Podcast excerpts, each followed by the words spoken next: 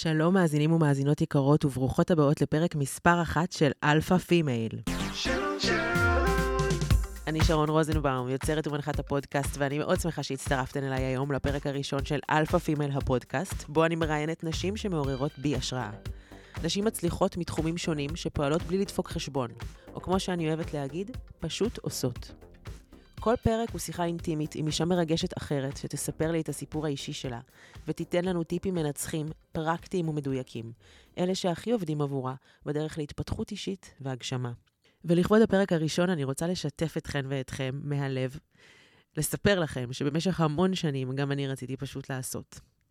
למדתי משחק, למדתי כתיבה, עריכה, עיתונות ומגדר, והיו לי המון רעיונות מעולים. אבל היה משהו שמנע ממני פשוט לעשות, ולא הוצאתי את הרעיונות שלי לאור. ואחרי שנפל לי האסימון שחי בתוכי פחד משתק שמונע ממני ליצור, התחלתי לחזור לעצמי. בשנה האחרונה אני בתהליך של התקרבות לעצמי ובנייה מחודשת של הערך והביטחון העצמי שלי, והפודקאסט הזה עבורי הוא אבן דרך.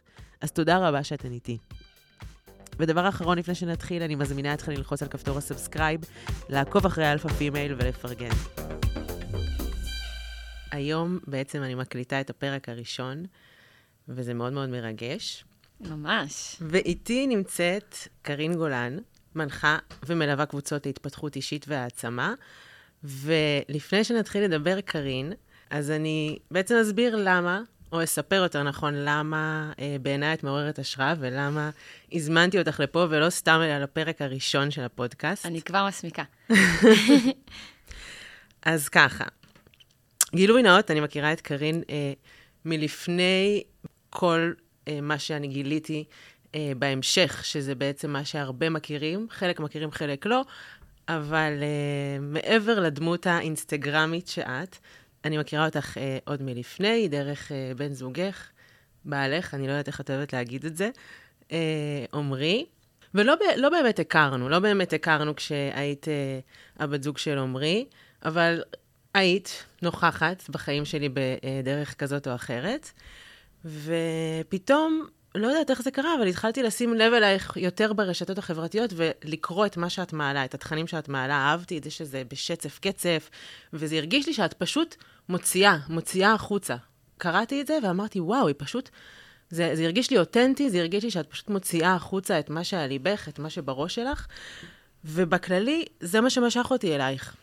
פשוט הרגשתי שאת את עושה, שאת לא רואה אף אחד ממטר, שאת פשוט מוציאה את מה שעל ליבך, וזה בדיוק מה שאני רציתי. ואמרתי, וואו, פשוט אמרתי, וואו. ואז אה, פרסמת את הריטריט הראשון שאני אה, נחשפתי אליו, שזה היה ריטריט נשים עם טליה, ואני זוכרת שכתבתי לך הודעה. הרגשתי גם שכשהקלטתי את ההודעה, זה היה כזה, קרין, אני חייבת לבוא לריטריט שלך, ממש כמו קריאה כזאת שאני חייבת להיות שם. ואז באמת הכרנו קצת יותר לעומק, והריטריט הזה בעצם הוא היה שער לתהליך שאני עד היום נמצאת בו, שאני מאוד מודה עליו. נראה לי ו... והפודקאסט הזה הוא חלק אה, הפודקאסט, מאוד משמעותי מהתהליך. לגמרי, הזה. הפודקאסט הוא חלק מאוד משמעותי מהתהליך, ובגלל זה היה לי חשוב שאת תהיי הראשונה שאני אראיין. אה, גם כי את באמת מאוד מעוררת השראה בעיניי, בגלל כל העשייה שלך, ובגלל ש... את פשוט מרגישה לי אותנטית. יש הרבה מאוד נשים שעושות דברים דומים למה שאת עושה, אבל בך יש משהו אחר, ובגלל זה אני הולכת אחרייך, ספציפית אחרייך.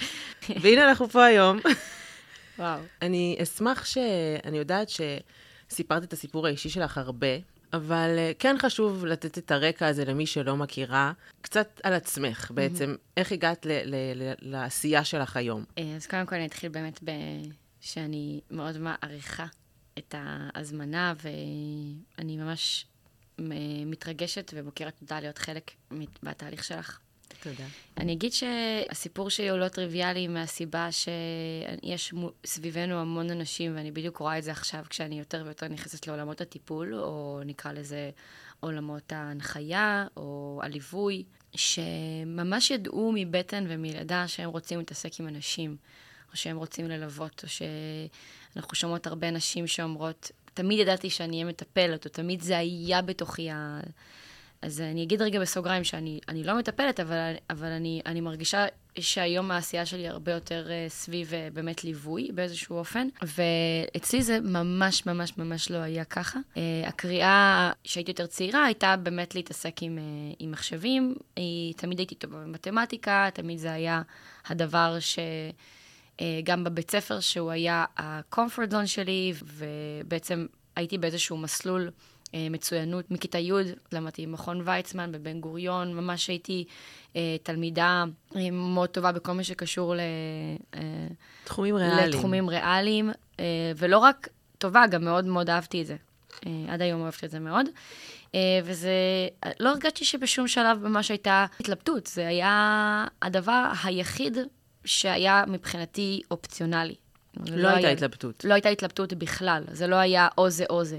אם כבר זה היה או הנדסה או מדעי המחשב, אני זוכרת שזה לא היה בכלל אופציה עבורי. ובעצם התחלתי מסלול של, אה, של מסלול צבאי ארוך, בגיל מאוד צעיר, בגיל 19, אה, אה, וככה בעצם נכנסתי לתוך מסלול שהוא...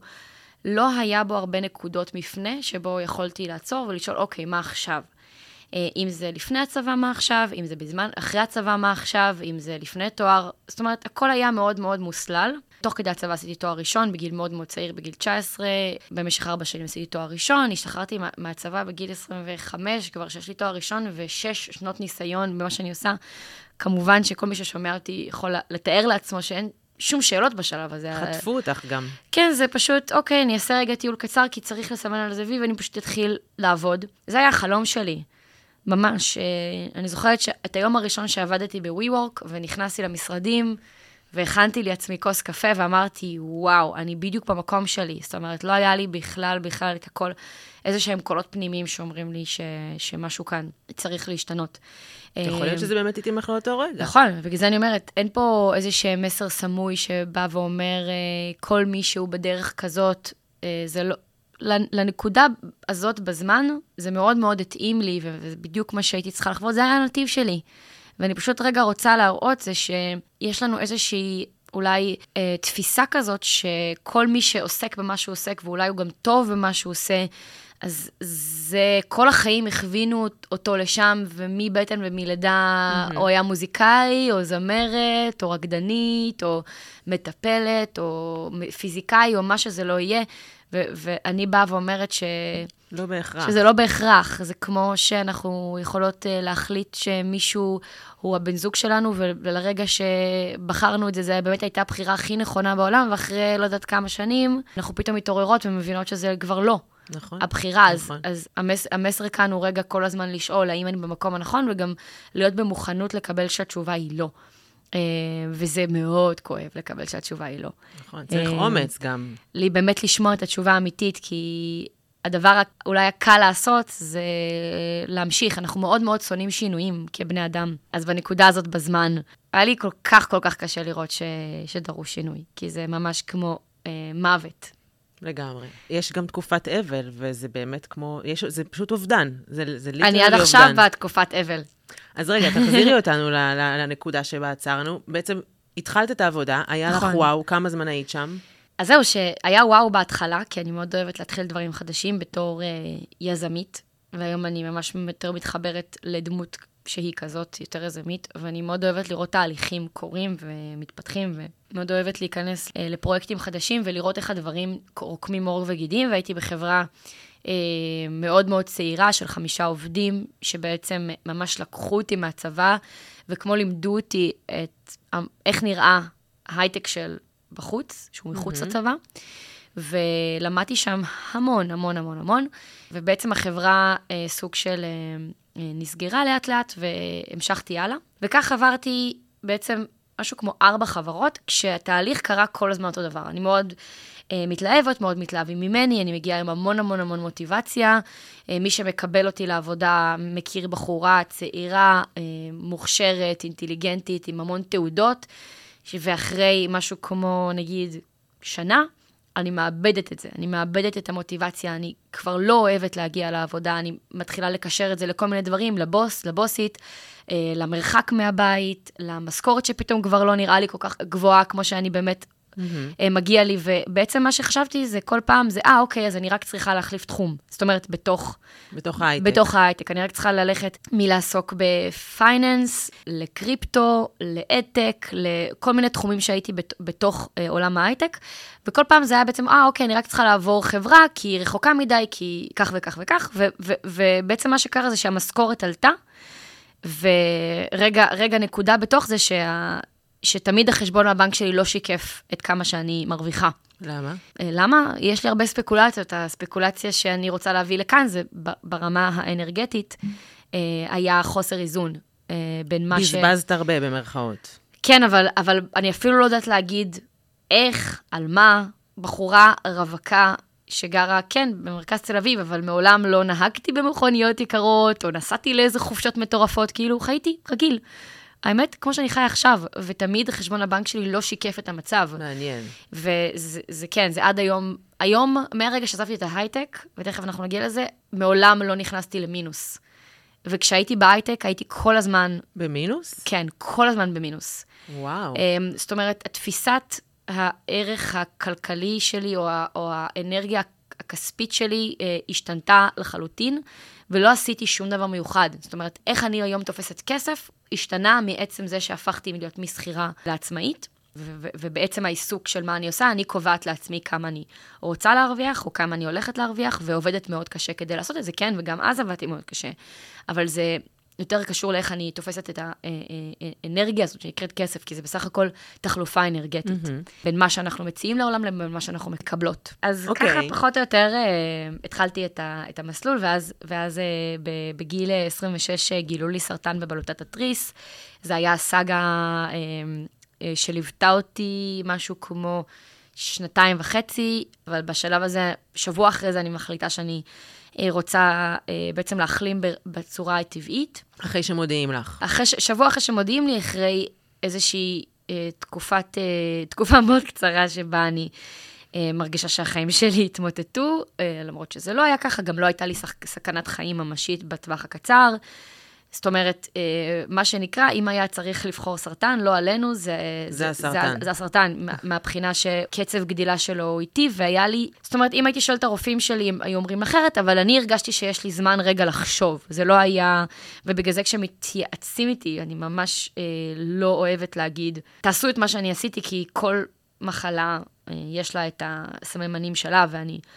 אה, וגם מי ששומע אותנו עכשיו, ואני... כל מב... מקרה הוא לגופו. כל מקרה הוא לגופו, אני מבקשת שאם אתם לוקחים איזושהי דוגמה או השראה, אז שזה יהיה באמת בהתאמה למצב שלכם. לך היה זמן לצורך העניין, יכולת להרשות לעצמך שנייה אה, רגע? בדיוק. וזה לא, היית, לא הייתה בתמיכה בעצם אה, כמעט של אף אחד, ההורים שלי באיזשהו שלב הבינו שזה מה שאני הולכת לעשות, ואז נשאר להם זאת אומרת, רק, רק לתמוך, והם עשו את זה בצורה נפלאה. ואז אני בעצם נכנסת לתקופה של ריטריט עצמי. אה, היום אני מבינה שזה מה שעשיתי בדיעבד, של שנתיים שבהם אני מוציאה את הטלוויזיה מהחדר, מוציאה את השקעים, מוציאה את הספרים, מוציאה את החברים, מוציאה את הבן זוג, מוציאה, מוציאה את הבשר, את הגבינות, את הדגים, את כל מה, המון המון המון דברים מוציאה.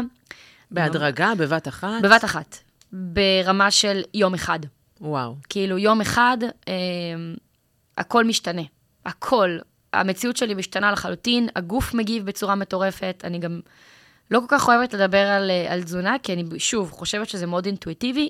אני פעלתי לפי המחקר האישי שלי, שאני עשיתי על חולי סרטן, על מחקרים שראיתי, על אנשים שדיברתי איתם, וזו הייתה הבחירה שלי לעשות. הוצאתי כל דבר שהרעיל את הגוף שלי, בחוויה שלי. שיחות, אנשים, תדרים, שפשוט סוג של הסתגרתי גם בבית אה, באיזשהו מקום. ומאיפה קיבלת, מאיפה הגיע לך הרעיון הזה בעצם?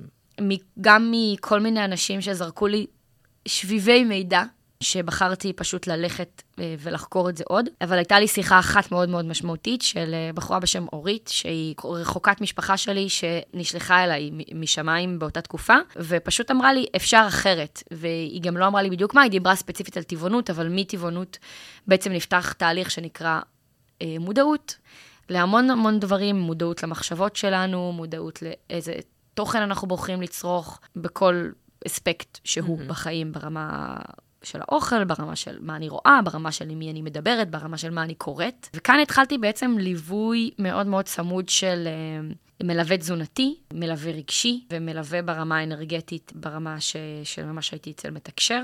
אגב, הם כולם היו מלווים באמת, או אה, גם מלוות? כולם, לא, הייתה המלווה, המלווה הרגשית, הייתה מלווה רגשית. אז בעצם אה, פעלתי גם, אני עשיתי את המחקר שלי, וגם קיבלתי תמיכה מאנשים שממש נשלחו אליי, כל אחד מהאנשים האלה, אני מרגישה שממש נשלחו אליי. לא היה לי אפילו, אני צריכה לחפש אותם, הם פשוט הגיעו אליי. ואז אני, מאותו רגע בעצם שיניתי הכל, חוץ מהמקצוע שלי. Mm, המקצוע שלי היה משהו שלא נוגעים בו. אה, הוא היה מאוד, אי אפשר היה לערער בעצם את הזהות שלי. אה, אנחנו מאוד מתחברים, יש לנו הטאץ' לזהויות. אני רקדנית, אני יזמת, אני רופא. טייטלים. אני, כן, זה, טי- אבל זה ממש מעבר לטייטל, זה ממש זהויות שמחביאות בתוכם עוד המון טייטלים קטנים, והזהויות האלה זה חלק מאיך שאנחנו פועלים בעולם, ו- ומה שעושה לנו קצת סדר במציאות הזאת. אנחנו לא יכולים בלעד, בלעדיהם, אבל מה שקורה, הצד האפל של הזהויות זה שאנחנו ממש נצמדים אליהם. ומה שקרה לי זה שפשוט נצמדתי לטייטל של מתכנתת, וזה משהו שמאוד מאוד הגדיר אותי, ולא ראיתי אופציה אחרת להתפרנס, וזה בעצם, הערך שלי היה תלוי בזה. אז בזה לא נגעת. לא שינית נגעתי. הכל חוץ מזה, כן, זה גם לא היה בכלל כאילו אופציה. אופציה. והסכמתי להטיל ספק בהכל חוץ מזה. ואז הגיעה הקורונה, הרגשתי שאין לי כבר את הקפה הכיפי עם חברים במשרד, או אה, קומה 20 ומשהו במגדלי יוקרה בתל אביב.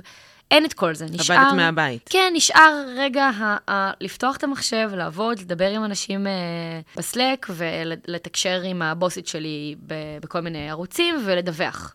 זאת אומרת, נשארת? עם העבודה, האסנס. בדיוק. לא עם בדיוק. כל המסביב והמעטפת, רק עם העבודה. בדיוק, ואז יכולתי באמת לראות שאני סובלת. לא רק אני יכולתי לראות, גם בן זוג שלי יכל לראות, וממש זה הפך להיות כאילו אה, תקופה של כמעט שנה, שחייתי בסבל, וגם אז לא יכולתי כל כך לערער על זה, כי זה פשוט, this is the way it is. כאילו, הכי הרבה שיכולתי להגיד זה, אוקיי, אני אעזוב את העבודה הזאת ואלך לעבודה במשרד אחר. משהו כמו אה, שלוש שנים, אה, שזה המון למשרד פיתוח, בדרך כלל אה, מתכנתים עוברים כל שנה וחצי עבודה.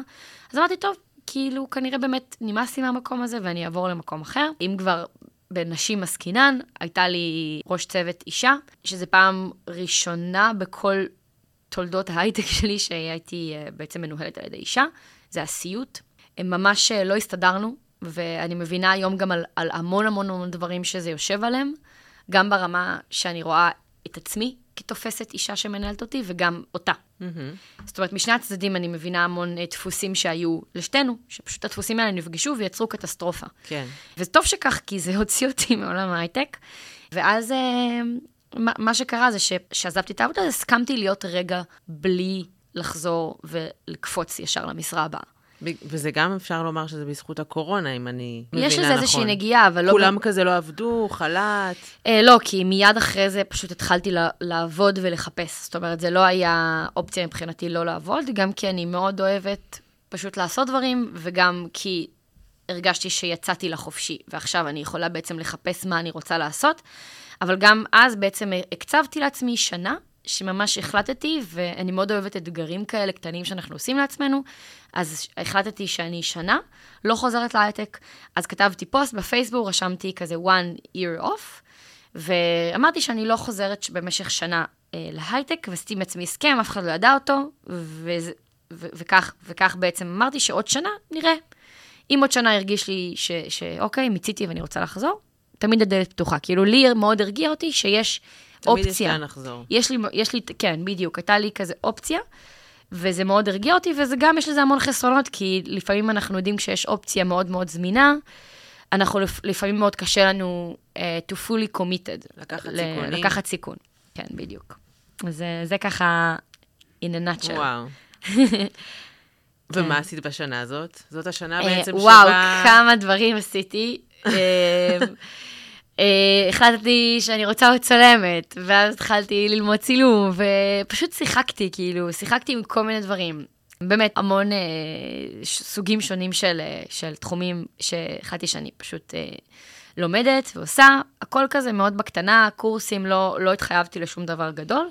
ושבועיים אחרי זה, הייתה, באמת, אנחנו היינו בלב הקורונה, עשיתי אירוע שקראתי לו באמת ריטריט, בלי יותר מדי להבין מה אני עושה, החלטתי שאני לוקחת את החבר'ה שאז ניהלתי את הקהילה התל אביבית ל ecstatic dance, החלטתי שאני לוקחת את החבר'ה של ecstatic dance שלא רקדו הרבה זמן כמוני, ויאללה, עושים אה, מפגש, מפגש בטבע של יומיים, זה עלה 500 שקל, ופשוט נפגשנו, זה אירוע שהיה sold out תוך שנייה, כולם רצו לרקוד, כולם רצו להיפגש, לא היה שום אירועים. עשיתי את זה כאילו ממש, זה היה לא חוקי, לעשות אירוע, אירועים כאלה בזמנו. זה ו... בעצם הריטריט הראשון, אפשר לומר. זה בעצם הריטריט הראשון. אה, אני לא הנחיתי בו כלום, הבאתי שמונה מנחים, הם עשו בעצם את, את הכל, אני הייתי יותר סוג של מפיקה, הנחיתי כזה contact. לא באמת ידעתי שאני אה, יכולה או רוצה להנחות, זה היה יותר יאללה, בואו פשוט ניפגש, נראה לי שגם הרווחתי מזה כסף, זה היה ממש ממש ממש בשביל הכיף. Mm-hmm. ו- וזה היה מגניב, וזה היה טוב, ואנשים יצאו מזה באורות, ואמרתי, וואו, זה ממש השפיע על אנשים, הדבר הזה שקרה פה. ובעצם כמה שבועות אחרי זה קרה עוד אחד, והוא עלה טיפה יותר, והוא היה טיפה יותר ארוך, והיה בו טיפה יותר תכנים, וגם פתאום התחלתי לקבל תגובות ספציפית על התכנים שאני העברתי. ואז אמרתי, אה, וואו, אני יודעת גם להעביר תכנים, איזה יופי, וממש למדתי דרך אנשים את הדברים שאני טובה בהם, וזה דבר נפלא לעשות, בעצם לשאול את האנשים שסביבנו, שמקבלים מאיתנו ערך, איזה ערך קיבלת. השיקופים האלה הם priceless, אני ממש, בזכות האנשים שהסכימו לשקף לי, לטובה ולרעה, כן? לא, לאו דווקא רק דברים mm-hmm. חיוביים, אז בעצם למדתי המון. צריך גם להיזהר מזה, כי הרבה פעמים אנחנו נקבל תגובות מאוד שליליות על הדברים שאנחנו עושים, וצריך לזכור שזה רק דעה אחת של בן אדם אחד, לא משנה אם הוא מנטור, אם הוא, בא, אם הוא מאוד כן. מקצוען למה שהוא עושה, זה, אנחנו צריכים בעצם צריך גם להבין. צריך לשמור על עצמנו קצת. צריך לשמור על עצמנו גם מדעות חיצוניות, אבל אני הרגשתי שהדעות האלה תומכות בי, והרגשתי שהן מהדהדות בי, והחלטתי ללכת באמת עם זה. נשמע שבעצם ברגע שהשתחררת מה... השתחררת במרכאות מעולם ההייטק, אז כאילו היזמית שבך פרחה, או שגם לפני זה היית יזמית. פשוט לא ידעת את זה. זאת אומרת, זה בא, היזמות הזאת באה לידי ביטוי גם כשהיית שכירה, כן, או שפתאום... כן, היזמות הזאת באה לידי ביטוי אה, גם כשהייתי שכירה, אבל לא בתוך העבודה, זה מה שמעניין, שלהיות שכירה, אה, אני חושבת שיש אנשים מסוימים כמוני, שברגע שממש מגדירים להם מה הם צריכים לעשות, מאוד היה קשה לי להגדיל, להגדיל ראש מעבר, הבנתי שזה השכר שאני מקבלת עבור העבודה המאוד ספציפית הזאת, וזה מה שאני צריכה לעשות. Mm-hmm. ואז בחיים האישיים שלי עשיתי כל מיני דברים. עשיתי יום אחד אירוע, כזה אירוע התרמה של שלושה ימים, שהכל קרה באונליין, והבאתי מאות מנחים וגייסנו עשרות אלפי שקלים. ועשיתי בעצם המון, המון דברים uh, שהם... עשיתי, גם, גם הפקתי אירועים קטנים שלא הרווחתי מהם כסף, אבל הם היו פשוט במסגרת הפאן שלי. Mm-hmm. זאת אומרת, כן הייתה בי את החיה היזמית, אבל פשוט לא נתתי לה מקום, וגם הייתי בטוחה, בגלל שהסתכלתי על המציאות שלי וראיתי ש... איך היא נראית, אז חשבתי שאני אה, פשוט בן אדם עצלן שעוש... שמקטין ראש, זה סוג של מה שחשבתי על עצמי. זה ממש הדמות ש... שאמרתי, אוקיי, זה מגניב, אני, אני חכמה, אינטליגנטית, אני מלומדת, אבל אני גם בן אדם שמקטין ראש ומאוד מאוד עצלן. בעבודה. זה... לא חשבתי שזה רק בעבודה. חשבתי שזה... שזאת מי שאת. שזאת מי שאני, כן. מדהים. אני חושבת שמעט מאוד אנשים מפרידים ואומרים, פה אני ככה, אבל פה אני ככה. זה מי שאני, זה רוחבי, לכל החיים. אז אני חושבת שזה הדמות שחשבתי שאני, ושאנחנו מקבעים את עצמנו בתור אה, דמות מסוימת שאנחנו אה, חושבים ומאמינים שאנחנו היא, אז מאוד מאוד קשה אחרי זה להשתחרר, להשתחרר מה, מהדמות שכן. וואו, איזה מזל שהצלחת. להשתחרר. וואו. בעודי, צועדת בדרך הזאת, כן. זה בהחלט סיפור מעורר השראה. לא ידעתי את כל הפרטים האלה. והנה אנחנו היום, כמה זמן עבר מאז הריטריט הראשון המדובר? אה, שנתיים. שנתיים. כן. מאז המון ריטריטים. כן. מאז הפקתי, אני חושבת, כמעט כל חודש ריטריט. מדהים. משהו כזה, כן. לא מעט ריטריטים, עשרות אנשים, כבר מאות אנשים, שזכיתי להכיר באמצעות הריטריטים האלה, חלקם הפכו להיות חברים טובים מאוד שלי, חלקם פשוט אה, נשארנו על קשר בעוד ועוד אירועים ופסטיבלים שאני ממשיכה לראות אותם. שחוזרים. ו... או שחוזרים שלי, או את יודעת, זו קהילה, בסוף יש אה, קהילות מדהימות בארץ, ש... שאנשים שבוחרים לצעוד בדרך של מודעות פשוט מגיעים לאירועים האלה, ואז אני פשוט ממשיכה לראות אותם אנשים, שזה באמת מדהים. בואי נדבר רגע על הדרך הזאת של המודעות. אמרת, כן. בוחרים לצעוד בדרך של מודעות, מה זה אומר? מה זה אומר? אז אמ, דרך של מודעות אה, זה דבר מאוד רחב, ולעומת, אה, נקרא לזה, אה, דת, אוקיי? Mm-hmm. בדת אנחנו פותחים ספר, ואז יש לנו את כל ההלכות שצריך, שאנחנו צריכים לעשות, מהרגע שאנחנו פותחים עיניים עד הרגע שאנחנו הולכים לישון. חוקים. ממש חוקים. אה, שזה תומך את, ה, את החיים, כי אז אנחנו בעצם יודעים מה לעשות בכל שלב. אבל מה קורה כשאין לנו את זה? כשאין לנו את החוקים האלה, אז אנחנו צריכים להמציא את החוקים האלה. ולא רק שאנחנו צריכים להמציא אותם לעצמנו, אם בכלל, אנחנו גם צריכים לחקור ולהבין מה טוב לנו ומה נכון לנו, וגם להיחוות בדרך ולטעות ולהיכשל וללכת בדרך שהיא לא נכונה לנו.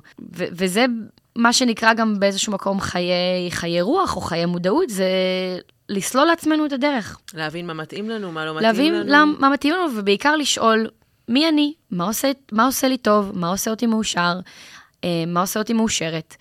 ואנחנו מורכבים מהמון חלקים, שחלקם הם חלקי האור והשמחה והחיבור, וחלקם הם גם אה, חלקי החושך והצללים, והחלקים שהם יותר מוסתרים, והם בעצם החלקים שמניעים אותנו. והרבה פעמים כשאנחנו מקבלים החלטה, או כשאנחנו אה, או, או, אה, מכניסים לחיים של אנשים מסוימים, או שאנחנו נכווים ממערכת יחסים, או מ... באמת מאיזושהי דרך שהלכנו והרגשנו שהיא לא טובה לנו, ואז אנחנו בעצם שואלים, רגע, מה הניע אותי ללכת בדרך הזאת?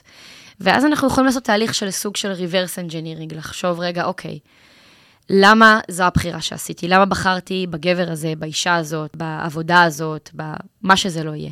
אה, וברגע הזה יש לנו בחירה, לשאול ולהכיר ולהבין את המנגנונים, את הפחדים, את המניעים שלפיהם אנחנו עובדים ומכוותים, ולמה הם שם, ממתי הם שם. אה, בואו ניתן רגע דוגמה. מהמם. לדוגמה, ניתן דוגמה מהחיים שלי. אז uh, אני חושבת שעד גיל באמת 26, משהו כזה, הגברים שהיו נכנסים לי לחיים, שזימנת לעצמך לחיים, אפשר לומר. ש...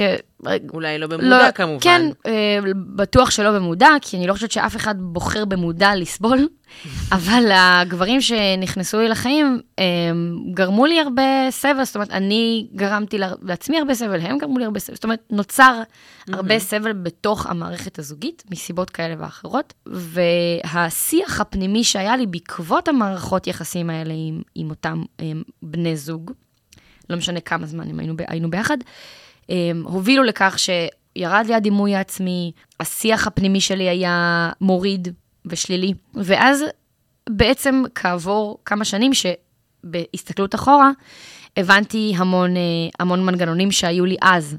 אה, אם זה נגיד על דימוי גוף, שמילדות שראיתי את אימא שלי מתעסקת עם המשקל שלה באופן אובססיבי, ומנסה לרדת במשקל באופן אובססיבי, אז אה, שאני מגדירה אותו כאובססיבי, אה, אז, אז בעצם זה מה שגדלתי, זה האישה שגדלתי להיות, ואז בחרתי גברים שילחצו בדיוק על הנקודה הזאת. עכשיו, יכולתי לעבור חיים שלמים ולהמשיך לבחור את אותם גברים, ולא לצעוד בדרך של ריפוי. אז אה, בעצם, אם אנחנו חוזרות שנייה לדרך של המודעות, זה אומר לשאול את השאלות, לא לפחד אה, להסתכל למציאות בעיניים, להבין מה המנגנונים שמניעים אותנו, ובתקווה גם אה, לרפא את זה, לפרק את את זה, זה. נכון. ל- ל- חד משמעית, ונכנס פה גורם של פחד, כי אנחנו הרבה פעמים מפחדות לבדוק מה יש מתחת. אני, יש לי, באחד מ- מהריטריטים שאני מציעה, שנקרא ריטריט סולפוריה, יש סדנה מאוד מאוד מאוד עוצמתית ועמוקה, שאת בעצמך עברת, שנוגעת בהורים שלנו, נכון. בילד הפנימי. אז זה למשל סדנה שהרבה פעמים כשאני מספרת לאנשים בטלפון שזה חלק מהסדנאות שאנחנו הולכים לעבור, הם ישר אומרים לי, אוי ואבוי. ברור. כי יש, יש אזורים שאני אני יכולה רק להגיד אימא ואבא, ואנשים כבר נכנסים לאיזשהו מוד של אני לא רוצה לגעת שם. נכון. ואם אנחנו חיים חיים שלמים ול, ואומרים אני לא רוצה לגעת שם, אז אנחנו בוחרים לא לגעת בחיים. ברגע שאנחנו בוחרים לא לגעת באזורים שמאתגרים אותנו, מפחידים אותנו, מכווצים אותנו, פוגעים בנו, חושפים אותנו, זה בעצם לא מאפשר לנו לגעת ברטטים ובמיתרים העדינים של זה החיים. בעצם לא לחיות, אפשר להגיד שזה... זה, מה זה, זה לא לחיות? זה כוח קשה. האנרציה שמוביל זה פשוט קצת קשה לי להגיד את המילה לא לחיות. לא לחיות, כי אני חושבת שגם את וגם אני היינו, ואני רוצה רגע להביא משהו שהוא מילה שהיא יותר רכה, ש, שפשוט אומרת, יש חלק שלם בתוכי שאני בוחרת כרגע לא לראות, או לא, כן. אפילו לא במודעות. יכול להיות, אה, אני, אני באמת מכירה המון המון אנשים שחיים חיים מלאים, ואם תשאלי אותם אם הם מאושרים, הם יגידו לך, כן, אני, אני מאושר. זה באמת תלוי אם זה מדובר בחלק אחד, כי אני מכירה לעומת זאת הרבה אנשים שזה לא רק בחלק אחד, שזה ככה בהרבה מאוד חלקים. זה אף פעם לא רק בחלק אחד, זה תמיד הוליסטי, זה תמיד כוללני, אבל אני אומרת שאני חושבת שאם היית שואלת אותי, מהמם. בהרבה משניים תשאלי אותי אם אני מאושרת, הייתי אומרת לך שכן. אה, זה מוביל אותי לדבר הבא, שאומר, אדם שלא מוכן לשינוי, לא ישתנה. ברור. בשום שלב שראיתי, שהיית שואלת אותי אם אני רוצה להגיע ל- לריטריט כזה ולהתבונן, הייתי אומרת לך, לא, מה יש לי להתבונן? כאילו, החיים שלי מושלמים כפי שהם, אני לא מחפשת שינוי, וזהו. ו- ו- ובאמת, אנשים שנמצאים בנקודה כזאתי, אז באמת עוד לא הזמן שלהם. נכון. אי אפשר אה, להכריח אף ש- אחד לעשות שינוי, זה בטוח. חד משמעית, וגם אה, אני ממש אה, חושבת שלא כולם צריכים לפעול באותה דרך, ואולי, כן, זה, זה, זה יותר שאלה של קריאה פנימית, האם אני כרגע אה, מרגיש, מרגישה שזה הזמן שלי לחוות איזשהו יכול שינוי. להיות, אגב, שגם אם מישהי מרגישה את ה... איזשהו תסכול, או איזושהי מועקה, או איזשהו משהו שמציק וגורם לה לחשוב על זה שהיא רוצה אה, לעבור שינוי, אולי יש עוד דרכים. זאת אומרת, הדרך הזאת, דרך המודעות, בהחלט לא מתאימה לכל מי שבוחרת לעבור שינוי. אבל למי שהיא מתאימה, אז זה באמת, וואו. אז, אז אה, אני אגיד רגע שדרך מודעות היא, היא, זו מילה מאוד מאוד רחבה, שיכולה לכלול בתוכה טיפול אישי. היא יכולה לכלול בתוכה לטוס, לא יודעת מה, להודו ולהיות אה, רגע עם עצמך בטבע. זה יכול להיות להיות בריטריט ויפאסנה, זה יכול להיות אה, ללכת לריטריט יוגה. זאת אומרת, יש, זה יותר העניין, או בכלל לחזור בתשובה, לא יודעת. זאת אומרת, תהליך של מודעות זה, אני רוצה יותר ללמוד על המנגנונים שמניעים אותי, ואני רוצה להכיר את עצמי מקרוב על סך חלקיי. זה פשוט לשים סימני שאלה במקום בדיוק. סימני קריאה. וזה אגב, לא רק על הפנימי, כמו שאת אומרת, אלא גם על החיצוני. זאת אומרת, אנחנו מונעות ועובדות ו- ובעצם uh, מובלות על ידי תכתיבים חברתיים שהם הר- בהרבה מאוד מקרים לא משאירים ברירה. אז זה פשוט גורם לערפול, ואז באמת את מרגישה שאת גם לא כל כך מכירה את עצמך, ואת במין כזה חיה עם מין קונפליקט דיסוננס, פנימי, כן. בדיוק דיסוננס פנימי, בין מה שמלמדים אותך שהוא כביכול הנכון, לבין מה שאת מרגישה שהוא נכון, והאם מה שאני מרגישה הוא באמת נכון, המון המון בלבולים. סימני שאלה ובלבולים, כן. כן, לגמרי. אנחנו אוהבות סימני שאלה, זה חשוב. גם, גם לשהות בתוך הסימני שאלה, זאת אומרת, לימדו אותנו שברגע שיש סימן שאלה, אז אנחנו צריכות למצוא את התשובה כן. לזה.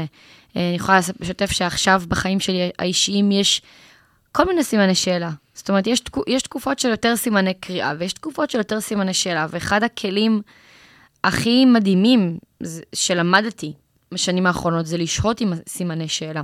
לשהות עם האי-נוחות, זה קצת לא נוח. זה מאוד מאוד לא נוח. זה לפעמים גם אה, מקבע אותנו במקום, כי את לא יודעת סוג של לאן לפנות, ימינה, שמאלה, אחורה, ישר, מה, מה, אני, מה אני אמורה לעשות עכשיו?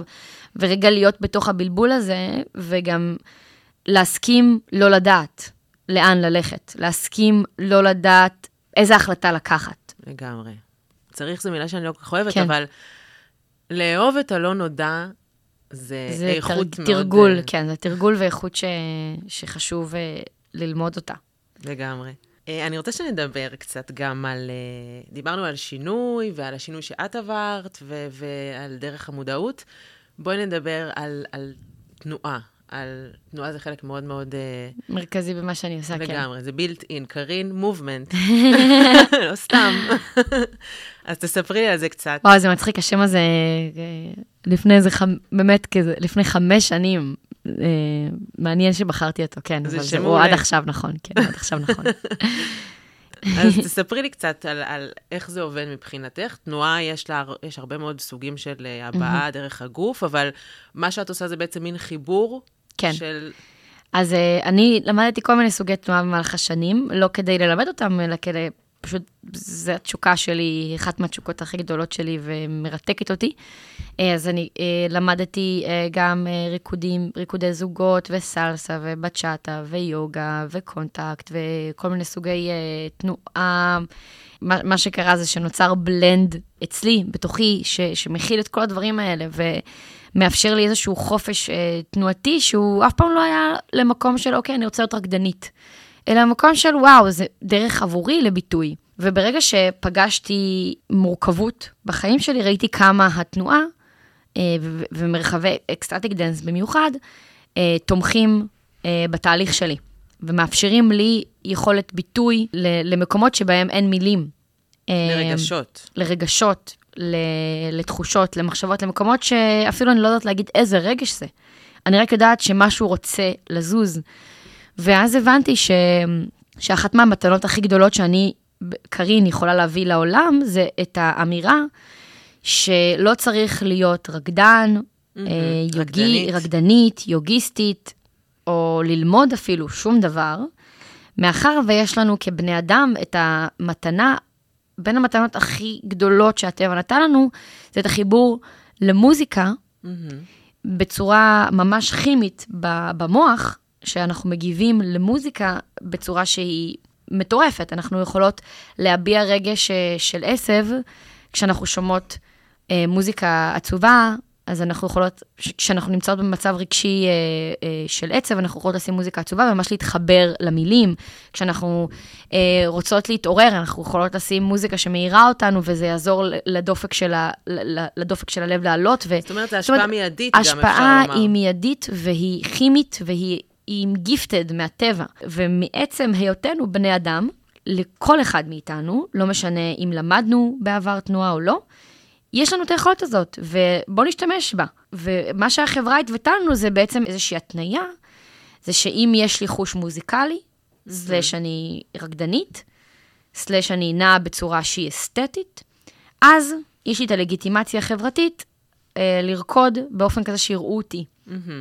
ואם לא, אז או שאני בכלל לא אעשה את זה, או שאני אעשה את זה רק כשאני שיכורה ואז לא אכפת לי, או שאני אעשה את זה רק כשאני בבית ואף אחד לא רואה אותי, וכן אם הלאה. אני מסוגלת גם לא להתבייש מעצמי, כי יש בדיוק. גם כאלה שמתביישות מעצמן. בדיוק. אז ברגע שאני הבנתי, אה, וואו, לא כולם כמוני ומרגישים בנוח, אז אמרתי, אה, אוקיי, זה חלק מהמתנות שאני רוצה להביא ברמת השליחות שלי. זה ממש בוער בי גם להעביר את המסר הזה, שגם אני, שאומנם כן, למדתי כל מיני סוגי תנועה, אבל, אבל מעולם לא התמקצעתי בזה בצורה של ממש, שאני מחשיבה את עצמי כ, כרקדנית מקצועית. אני, אני רקדנית מעצם היותי בן אדם, וגם את רקדנית, וגם כל מי ששומע אותנו היא רקדנית.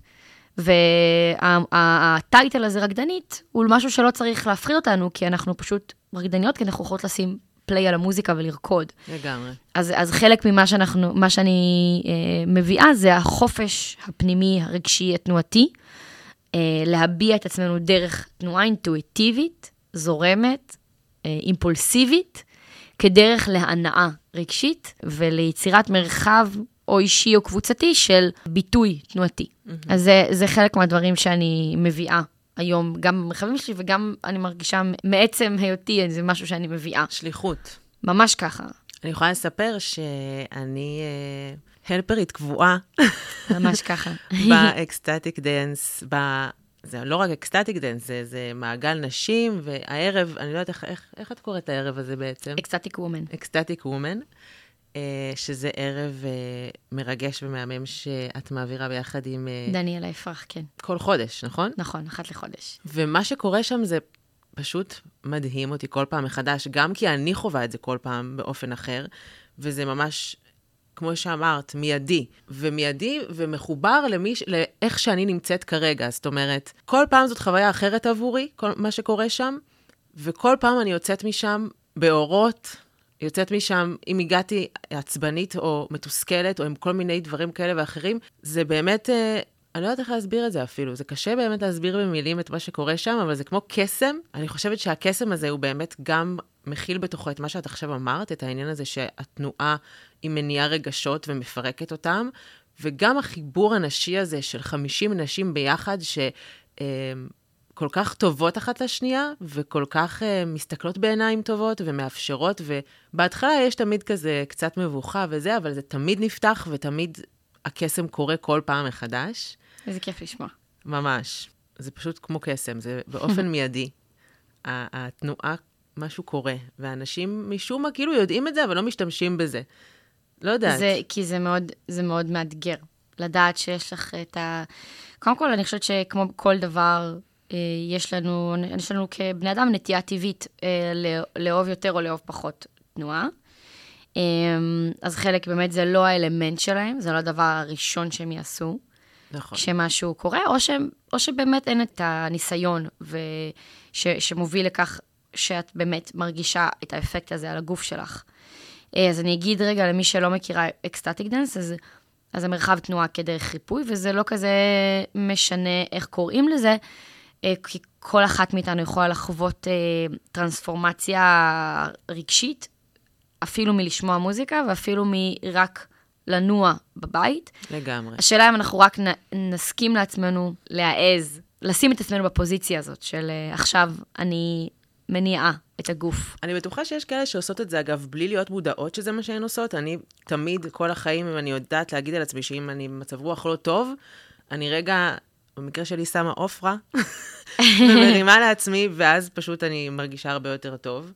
אגב, אני חייבת להגיד שה-outcome של לשים מוזיקה ולרקוד, זה לאו דווקא להרגיש טוב, כמו שאת מתארת. אולי mm-hmm. ספציפית את בחרת אה, באמת במוזיקה שהיא אפרית, והיא... Mm-hmm. אז כן, אבל כנראה שאם אני, את תרגישי שמשהו בתוכך תקוע, דחוס, אה, מבקש, מבקש תנועה, והבחירה שלך היא לאו דווקא תהיה הבחירה המיידית של מוזיקה שרגע מרימה אותי, אלא בחירה אולי יותר מעניינת של, אה, של אה, מסע אולי... שהוא דווקא גם יש לו גלים למטה, אז את יכולה לחוות בתוכך גם איזושהי הצפה רגשית שהיא... נכון. לא תגדירי אותה בהכרח כחיובית, או, או עכשיו אני מרגישה טוב יותר. נכון. זה דווקא אולי... היא, היא פתאום, את יכולה לבכות או, או להניע רגשות אחרים, אז זה... אבל זה אני מה... חושבת שזה כן. עדיין יגרום לתוצאה של להרגיש טוב יותר. גם אם אני עכשיו אשמע מוזיקה שהיא כזה קצת יותר מוציאה ממני באמת רגשות אחרים, שהם לא רק אה, תסכול, כן. או לא יודעת מה, ואני מרימה לעצמי כדי לשפר את המצב רוח, אלא אני עכשיו רוצה לשחרר מעצמי עצב, או אני לא יודעת מה, עצם השחרור הזה, mm-hmm. גם הוא בסוף... חיובי. כן. Mm-hmm. אני יכולה, אני יכולה להתחבר עם זה, אלא אם כן, אני חושבת שזה מאוד תלוי בטרמינולוגיה שאנחנו מגדירות לעצמנו, אבל אה, אני חושבת שלי לקח הרבה זמן להבין ששחרור רגשי הוא דבר חיובי. אולי את לוקחת את זה כמובן מאליו, אבל הרבה אנשים שאני חווה בריטריטים שבוכים, mm-hmm. מבחינתי זה וואו, איזה יופי, ועבורם זה שיט. אני מתפרקת או אני בוכה, ו- ולא לראות את זה כמקום של וואו, אני משחררת כרגע משהו, נכון. משהו מתוכי. אלא רצון של דווקא לעצור את הדמעות. לגמרי. אז, אז אה, דמעות זה באמת הדוגמה דווקא היותר קיצונית לשחרור, אבל היא גם חלק. נכון. אגב, אני, אני יכולה להגיד לך על עצמי שזה לא מובן לי מאליו. אם אני מרגישה עצובה, אני לא נעים לי להיות עצובה. אני שונאת להיות עצובה, אבל אחרי... מי לא שונא להיות עצוב, כן. ממש. אבל כן, אם כבר אני לא מדחיקה, אני, אני חייתי הרבה מאוד שנים גם עם, עם, עם הדחקה, אולי היום, בגלל שאני כאילו כל כך בתהליך, הזה, זה כזה יוצא ממני, אבל ברגע שאת כבר מאפשרת לעצמך להדחיק, או שזה קורה מעצמו, כי את שומעת פתאום שיר עצוב וזה גורם לך לבכות, אז התוצר של זה הוא, הוא של שחרור. Mm-hmm. גם אם לפני זה מפחיד, mm-hmm. או, או זה כן. כזה, לא, אני לא רוצה עכשיו לבכות, כן. אני לא רוצה להיות עצובה. כן. אחת הדוגמאות שנתתי למשל ברטריט האחרון, זה שממש אה, כשקשה לנו לשהות בתוך, ה, בתוך הרגש, אז נתתי דוגמה של, אה, שהלכתי השבוע באלנבי, אה, חזרתי בדיוק מחו"ל, והיה מאוד נעים באירופה. אפילו קריר, וחזרתי לישר לאוגוסט התל אביבי, והסתובבתי ברחוב באלנבי, והיה לי מאוד מאוד מאוד חם ולח, והרגשתי איך זה גורם לי אי נוחות וסבל נוראי של וואלה. וואו, כמה חם לי, אני לא סובלת את זה, אני לא יכולה ללכת, אני רק דביקה ובא לי פשוט להיכנס לתוך מקלחת קרה. ואז שמתי לב להתנגדות שלי לכעס, כי מה שגורם לנו סבל זה ההתנגדות שלנו למה שאנחנו רוצים, למה שקורה. לגמרי. אה, לא, לא הדבר עצמו, אלא אנחנו לא רוצים לחוות את מה שקורה, זה יותר כואב מבאמת לחוות את מה שקורה. וואי, ממש. ואז בעצם הרגשתי שמה שעכשיו גורם לי את הסבל הנוראי זה, זה שאני מתנגדת לסיטואציה שכרגע קורית, אוקיי, חם. אה, יכול להיות שבסיטואציה אחרת אני דווקא שמחה שחם, נכון? כאילו כמה פעמים היה לי קפוא בבורדרלנד, בפסטיבל שהייתי באפס מעלות. בשוודיה. שם, בדיוק, בשוודיה, שם פתאום אם היה לי חם זה היה טוב, נכון? זאת אומרת, הטוב והרע הוא מאוד תלוי נסיבות. נכון. אז אמרתי, למה עכשיו הבחירה שלי היא לקטלג את החם הזה כרע? עכשיו, זה בכוונה, אני לוקחת דוגמה כל כך פשוטה שכולם יכולים להתחבר אליה, כי אז קל מאוד לראות איך אנחנו בוחרים להחליט שעכשיו חום זה רע, או חום זה טוב. או להזיע זה רע, אבל כשאנחנו עושות כושר ואנחנו מזיעות, זה טוב. Mm-hmm. ו- ומאוד קל לנו לשים את, ה- את החותמות האלה כטוב ורע. ואז אמרתי, וואו, אם, אם עכשיו הייתי חונת האופניים בצד, יושבת על הספסל,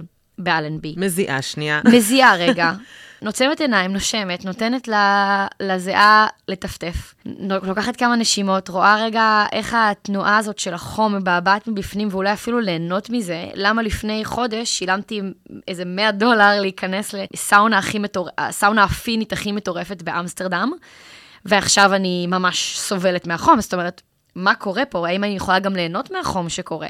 ובתוך רגע החוויה הפכה, נכון, אני לא נהניתי מזה, אבל בתוך רגע החוויה הפכה להיות חוויה ניטרלית. שזה פשוט מה שקורה עכשיו, זה לא טוב ולא רע, אני פשוט מזיעה ונוטפת וחם לי. ויותר מזה, את לא יכולה לשנות את זה. וגם, וגם אני לא יכולה לשנות את זה, יודעת מה? אני יכולה לשנות את זה. אבל אולי אני עכשיו אבחר לא לשנות את זה, כי זה מה שזה. כי אני יכולה להיכנס רגע לבית קפה, שיש בו רגע מזגן, או לחזור הביתה להתקלח, או מה שזה לא יהיה. אבל מה יקרה אם אני אבחר רגע לשהות בזה, מתוך הבנה שעוד רגע זה עובר, ומשהו אחר יחליף את זה, ואז אני פתאום ארצה שוב שיהיה לי חם. וככה בעצם ההקבלה היא, היא לרגע שעכשיו אני אה, בוכה, ו, ומה יקרה אם זה דמעות של אושר, אז זה פתאום טוב, ודמעות של כאב זה פתאום רע. ו, ורגע לראות דמעות זה דמעות, ולהיות רגע בכאב, וזה ברור שזה קשה, וברור שזה מורכב, אה, אבל זה תרגול. זה תרגול לראות את הרגש ולתת לו להיות אורח רצוי.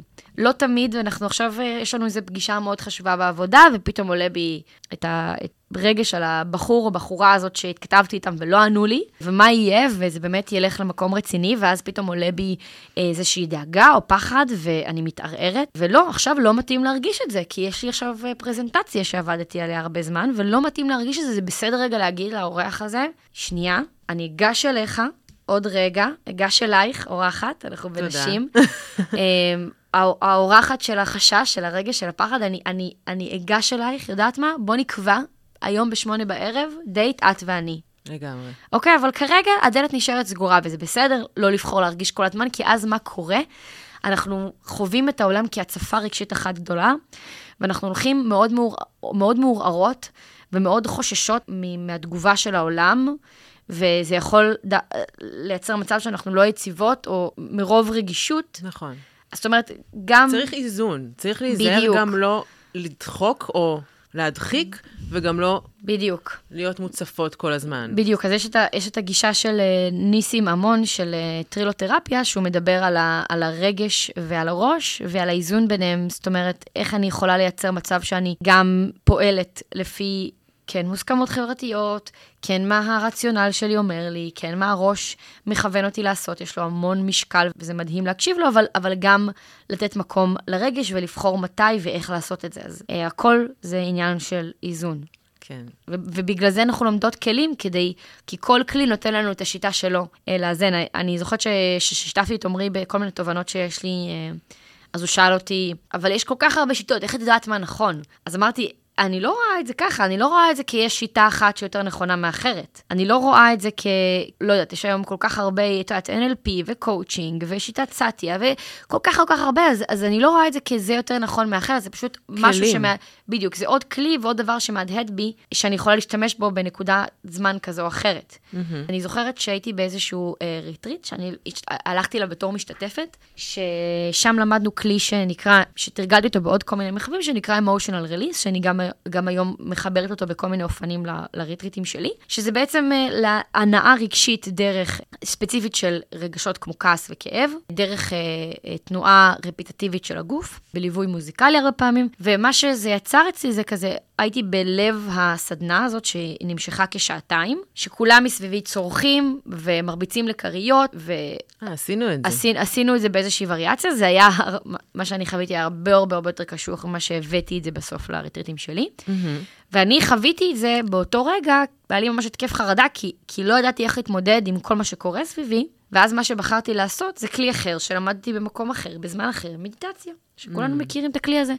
ומה שאני בחרתי לעשות, זה להתבונן על ההתנגדות שעולה לי באותו רגע. זאת אומרת, לא רצית לבצע את התרגילים, לא, זאת אומרת. לא רציתי לבצע תרגילים באותו רגע. ובמקום לצאת ולהגיד, אוקיי, הסדנה הזאת היא לא בשבילי, מהמם. שזה מה שהרבה פעמים אנחנו עושים, גם בריטריטים שלי הרבה אנשים בוחרים להגיד, כרגע זה לא בשבילי, מהמם.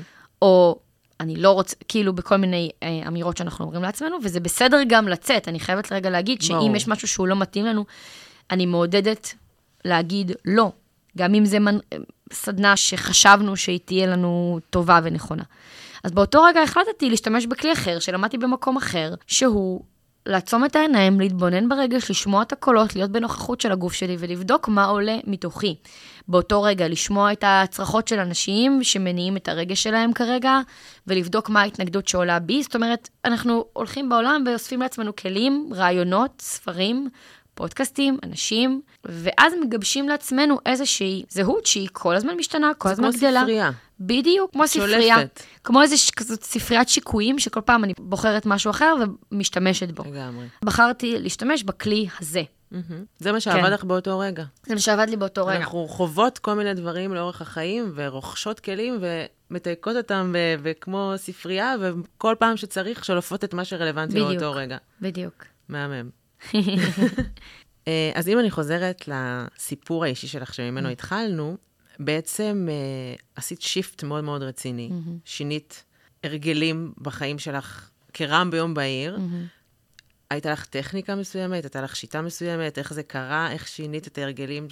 תני לנו כן. את הכלי שעזר לך באותו רגע, אז, אה, מהספרייה. אז מהמם, אז, אז בתקופה הזאת, זו באמת תקופה ש... לפני שש שנים, זו תקופה שהתחלתי למלא את הספרייה. אה, אז לא ידעתי כל כך מה אני עושה, אלא פשוט אה, ניסיתי המון דברים, ומה שעבד נשאר, ומה שלא אה, המשיך הלאה.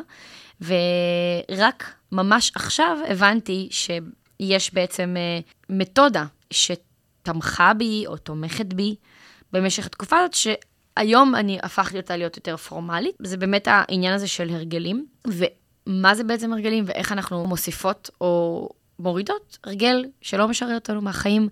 ובסוף אם נסתכל על השגרה שלנו, השגרה שלנו בנויה מהמון המון הרגלים קטנים שאנחנו עושות באופן רפיטטיבי, יומיומי, בלי אפילו לשים לב, אוקיי? וחלקם אנחנו בוחרות, כמו למשל לקום בבוקר ולצצח שיניים. אני מניחה שכולנו בוחרות לעשות את זה. ויש כאלה שאנחנו פחות בוחרות, כמו למשל הרגל שלי, לאחר. אני פחות בוחרת בזה, אבל זה עדיין קורה. היום איחרתי לך רק בכמה דקות, אבל אני... התמזל מזלי, וזה כן. היה רק בכמה דקות. אבל אני בדרך כלל מאחרת כרונית, וזה איזשהו הרגל שהוא, אני לא בוחרת אותו, הוא פשוט מכורח ההרגל, מה שנקרא. ואז התחלתי להתבונן על החיים שלי ולראות בעצם איזה דברים הייתי רוצה להיות, אוקיי? הייתי רוצה להיות היזמית שמניעה אה, רעיונות שלה לפועל. הייתי רוצה להיות היא.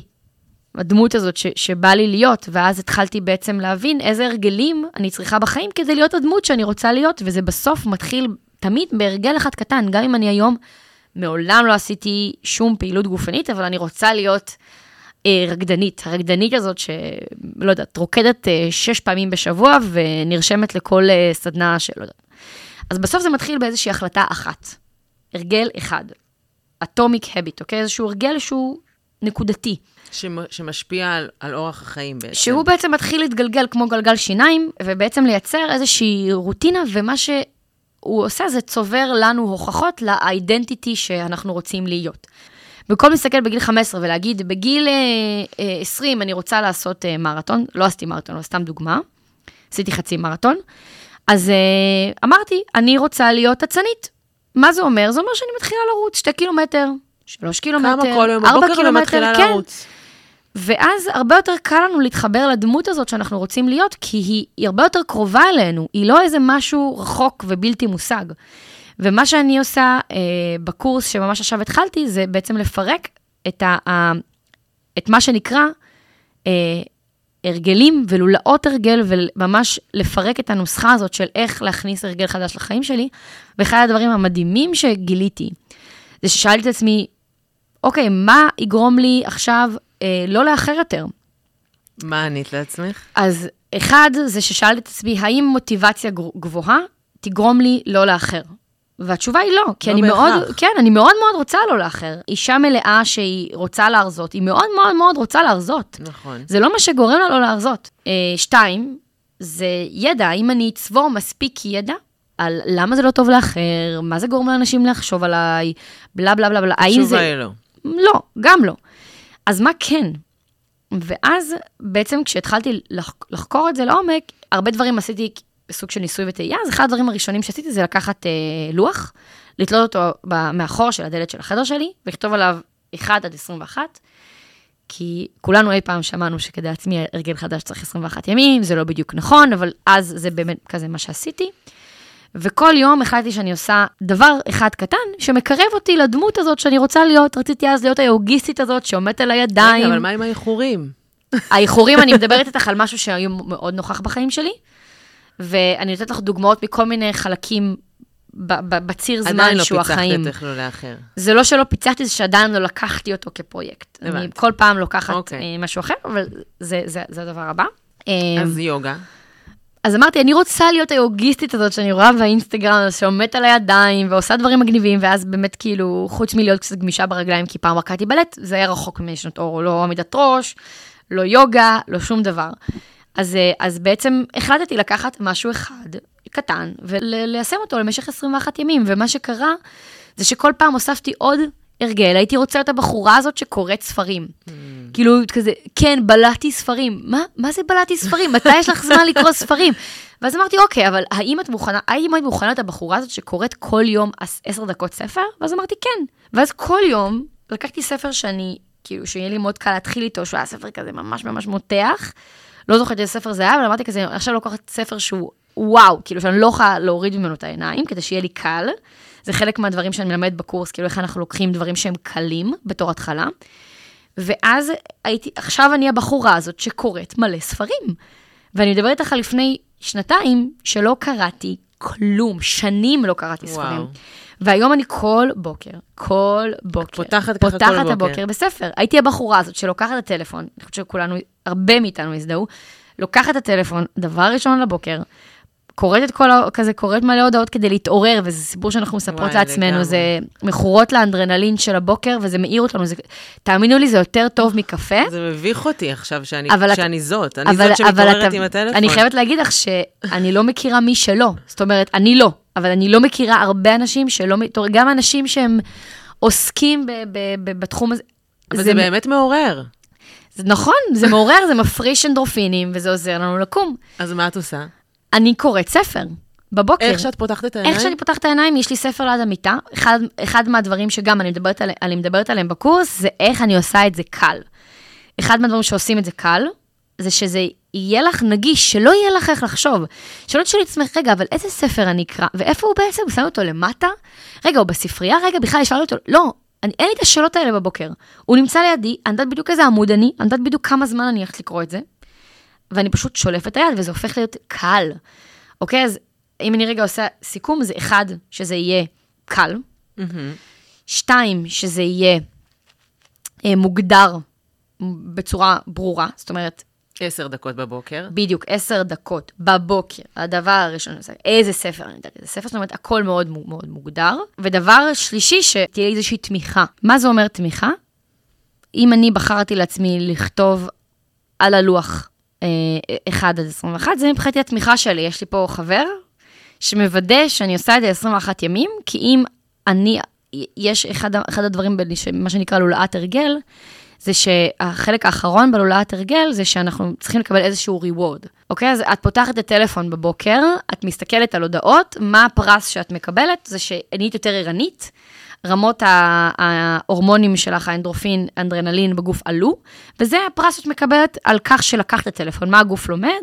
בוא נעשה את זה עוד ועוד ועוד ועוד, כי יש לי פרס בסוף. ואז זה הופך להיות הרגל. ואז זה הופך להיות הרגל. אז בעצם אני מנתקת את, הל- את הלולאת הרגל הזאת בכך שאני בוחרת ברגע שיש את הטריגר, זאת אומרת, במקרה הזה קמתי בבוקר, ויש לי craving לקחת את הטלפון, אז ברגע הזה אני בוחרת לעשות משהו אחר. ואז אני מייצרת בעצם עוד נתיב שהמוח שלי יכול ללכת בו, וגם שם הוא יקבל פרס. מהמם. זאת אומרת, אני, אני נותנת למוח שלי מספיק פעמים פרס אחר, אבל מה מלפתוח הפרס את הטלפון. שאת מקבלת כשאת פותחת ספר? גם את מתעוררת? קודם כל, גם, כי אני בעצם, אה, המוח שלי מתחיל לחשוב, כשאנחנו קוראות אז זה בעצם גם עוזר לי להתעורר, ויש לי שם עניין. כשאני קוראת ספר שמעניין אותי, יש לי עניין, ועניין זה גם אחלה פרס. וזה גם נותן הרגשה טובה. וזה נותן הרגשה מדהימה, אני קמה בבוקר ואני אומרת, וואו, כבר קראתי ספר. עוד לא התחיל היום, כבר קראתי את הספר, כבר סידרתי לעצמי את המיטה, אני צוברת הצלחות, וכבר התקלחתי במים קרים, שזה היה הבחירה האמיצה הראשונה שלי היום, זאת אומרת, חצי שעה אחרי שקמתי, צברתי שתי הצלחות והחלטה אחת אמיצה. שזה עוד הרגל, אגב, שרכשת לעצמך, חשוב להגיד, של נכון. המקלחת הקרה. נכון, אז אני, אני, אני ממש פריקית של הרגלים, כי אני רואה שבמאמץ מאוד מאוד קטן, יחסית, של עשר דקות ביום, אני יכולה בעצם לבנות לי איזושהי שרשרת הרגלים, שהן, שהם ביחד מייצרים שגרה מנצחת. לגמרי, זה גם באמת נותן תחושת מסוגלות, זה נותן תחושה של הצלחות קטנות נכון. כאלה, מעלה את הביטחון העצמי. בדיוק, לזה- אז אני אומרת, גם אם המשך היום כל מיני דברים קרו, לפחות עשיתי את זה ואת זה ואת זה ואת זה. זאת אומרת, זה נותן באמת תחושה שהיום הזה הוא יום מוצלח. יום מוצלח זה שבוע מוצלח, שבוע מוצלח זה חודש מוצלח, חודש מוצלח זה שנה, שנה. מוצלחת ו- וכן הלאה. אז כאילו, אפשר לומר שזה פשוט עוזר לשמור על איזשהו center. אפשר, כן, אפשר גם לקרוא לזה ככה, זה גם עוזר לשמור על center, כן. טוב, אנחנו קרובות לסיום. איך זה היה להקליט את הפרק הראשון? מהמם. יש. ממש. אני ממש שמחה שעשיתי את זה, אני ממש שמחה שיצאתי לדרך הזאת, ואני רוצה להודות לך באופן אישי, שאני יושבת פה היום ומקליטה אותך לפרק הראשון, כי מבחינתי יש קשר ישיר. באמת, את זאת שאת פשוט עוררת בי השראה. כאילו, כמה פעמים יכולתי להגיד לעצמי, ואני גם משווקת אותך כל הזמן, אני כל הזמן מספרת עלייך ואומרת, היא פשוט עושה, היא פשוט עושה. אז הנה, אני גם פשוט עושה, ואני. יושבת פה ומקליטה את הפודקאסט. אז אני חייבת רגע לתת דוגמה למה שדיברנו מקודם, על הדמות הזאת שפשוט עושה. אז עכשיו, מה שאת, את אומרת, אני רוצה להיות הדמות הזאת. אני נכון. איזשהו שיקוף של הדמות שאת עושה, אה, אני מהמם. רלוונטי בצורה מסוימת, אוקיי? כן, כן. אז את מייצרת לעצמך איזושהי דמות, אוקיי? שאת את לא שם, היא כרגע אפילו רחוקה ממך, על ההיא שעושה, במרכאות. שפשוט עושה. שפשוט עושה, ונתת לעצמך גם איזשהו סלוגן, שזה סלוגן, סלוגן זה מדהים, אוקיי? כשאנחנו אה, מייצרות לעצמנו סלוגנים, זה משהו שמאוד קל לנו להתחבר לאותה דמות, אוקיי? האצנית, הרקדנית, האיש שפשוט עושה, היזמית, whatever. אז את התחברת לאיזושהי דמות של פשוט עושה, ושאלת את עצמך, אם הייתי זאת שפשוט עושה, איזה בחירה הייתה עושה עכשיו? לגמרי. וענית לעצמך, היא הייתה עושה פודקאסט. ואז מה שעשית, זה בעצם צברת הוכחה, יש לך עכשיו הוכחה בכיס, לכך שאת זאת שפשוט עושה. ואז יבוא עוד רגע, שבו את תצטרכי לבחור, ותשאלי את עצמך, אוקיי, הדמות הזאת, שפשוט עושה, מה היא הייתה עושה עכשיו? ואז תגידי, "או, איזה- ואז יש לך עוד הוכחה. ואז לאט לאט את נכנסת לתוך הדמות הזאת שפשוט עושה, ואז זו, נכון. את, את זו היא, היא זו את. אני כאילו מרגישה שבאיזשהו מקום, אני עשיתי את זה בלי לשים לב. למה אני בעצם מספרת את זה? כי כל ה... ה, ה לצאת לדרך ולעשות, עכשיו זה הזמן שלי, זה בחודש האחרון מתהווה וקורה אצלי, אחרי באמת הרבה מאוד שנים של הימנעות כזאת או אחרת, ואני באמת מרגישה שבשבועיים האחרונים אני מתהלכת עם התחושה הזאת, ואני גם כאילו אמרתי את זה לעצמי באיזשהו אופן, שאני עכשיו, הדמות הזאת, אני עכשיו, כאילו כזה, זה התחבר לי לעולם המשחק שאני מגיעה ממנו, שמה הבעיה פשוט כאילו... להיכנס לתוך הדמות הזאת, כן. אני עכשיו הדמות של שרון רוזנבאום, העיתונאית, אה, הפמיניסטית. עכשיו אה, אה, גם אני הולכת להיות בעלת פודקאסט, בעלת עסק עצמאית. מה הבעיה? זה- כן. לא יודעת למה לקח לי שבע שנים, או אבל, אבל שים, אני 34 חייבת רגע, שנים. אני חייבת רגע לשים לב, את שמת לב שהמאזינות שלנו לא שומעות, לא רואות אותך, אבל מה שקרה זה שכל המנח גוף שלך עכשיו השתנה כשאת הסברת לי את זה. אני התייצבתי. את התייצבת, התיישרתי. את דיברת עם יד, עם, עם, את בעצם עשית תנועות עם היד, ש, תנועות מעגליות שמדברות על העתיד, או עשית, עשית הרבה תנועה של, ש, שמצביעה קדימה. כן. וכל המנח גוף שלך השתנה למשהו יותר זקוף. זאת אומרת, אנחנו יכולות, אני לא אוהבת להגיד לעבוד על עצמנו, אבל באיזשהו מקום, אני יכולה עכשיו להחליט שאני, כמו שאמרתי, נכנסת לתוך דמות, שאולי עכשיו אני עוד לא מכירה מספיק, אבל אני עכשיו הדמות הזאת. נכון. ומה הדמות הזאת הייתה עושה? ובהתחלה זה קצת לא מתחבר, כי כאילו, רגע, מה, אני עובדת על עצמי? אני לא באמת היא. נכון. אבל- אה, אבל, אבל לאט קורה לאט, הרבה. לאט לאט, ככל שאנחנו צובעות הוכחות, אז אנחנו באמת היא. אנחנו נכון. באמת הדמות הזאת. העניין הזה של הפחד מ... אה, אה, כאילו, זה לא באמת היא, התסמונת המתחזה, זה באמת משהו שהוא מאוד מאוד מוכר. וואו, כמה הרגשתי את זה בחיים. כן, אין לנו זמן להיכנס לזה עכשיו, לתסמונת המתחזה. נכון. לא נורא, נשאיר את זה ככה. אמ, כן, הייתי רוצה שאנחנו נעשה כזה מין סיכום קטן שבו mm-hmm. נסכם בעצם אה, את כל מה ששוחחנו עכשיו, ונכניס את זה למין שלושה נושאים מרכזיים שעליהם דיברנו, mm-hmm. שילכו עם המאזינות שלנו. Mm-hmm. היה לנו, קודם כל, את דרך המודעות. Mm-hmm. שזה... לשאול את עצמנו. שזו דרך ש... מה הבחירה שלי, ולהיות uh, באומץ uh, ובהקשבה לקבל uh, את התשובה שתעלה. אומץ ש... להיות בסימני שאלה במקום בסימני mm-hmm. קריאה, mm-hmm. ויש באמת הרבה מאוד דרכים לצעוד בדרך המודעות. Mm-hmm. דיברנו על תנועה. תנועה ככלי להנאה רגשית, ודיברנו בכלל על הרגשות והאפשרות לשהות בתוך uh, רגש, נכון. מבלי לפחד מ... ממה יעלה ו- ו- ומה זה אומר עליי. ו... וזה שכולנו רקדניות. זה שכולנו רקדניות, אז uh, אנחנו יכולות להשתמש בכלי הזה שהוא זמין עבורנו. ואחרון זה להיכנס לתוך הדמות, שאני רוצה להיות, אה, במקום לייצר לעצמי רשימת, אה, נקרא לזה, אה, חלום, חלומות שמבוססים על תוצאה, אה, ליצור לעצמי דמות שאליה אני רוצה לצעוד. ואז לקחת את ההרגלים שהדמות הזאת עושה. הדמות הייתה עושה, החלטות שהייתה עושה, המחשבות שהייתה חושבת, כן. למשך 21 יום, ואז... ה-21 אה, יום זה איזושהי, איזשהו גימיק שפשוט uh, הצטרפתי אליו. אבל, אבל הוא עובד. אבל uh, לי הוא עובד, כן, לי הוא עובד. אז... דיברנו בעצם על הנושאים המרכזיים uh, שעלו מהשיחה שלנו. אני אשמח uh, שתזמיני את המאזינות שלנו לדברים המרגשים שאת עושה. אה, יש לך באמת עשייה שאני הולכת אחרייך לכל מקום. אז אה, באמת יש לי מרחבים אה, לנשים, ecstatic woman, אה, שקורה אחת לחודש, שזה מרחב תנועה לנשים. יש לי ריטריט נשים, ריינה, עם טליה אורן, יש לי ריטריט סולפוריה מעורב לגברים ונשים עם מרינה קושניר. ויש לי קורס שהוא מיועד לגברים ונשים, שנקרא Habit 21, שבמהלכו אנחנו מל, מלוות בדרך... אה, ליצירת הרגלים חדשים ומיטיבים בחיים שלנו. אה, יש לי one woman show, שזה לנשים עצמאיות שיוצאות לדרך עצמאית. אני מחכה לזה מחכה כבר. מחכה לזה, זה יקרה. וואו, אני באמת גרופית.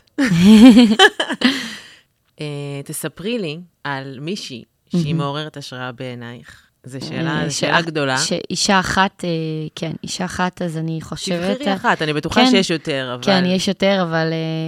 הייתי אומרת אימא שלי, אבל זה obvious, אז אני אלך אה, על מישהי אחרת. אז אה, טליה סוטרה, היא המורה שלי אה, אמנם ליוגה, אבל אה, אני חוויתי וחובה ממנה המון המון למידה, אה, והיא חלק מאוד משמעותי במסע שלי. איזה כיף, כן. מהמם.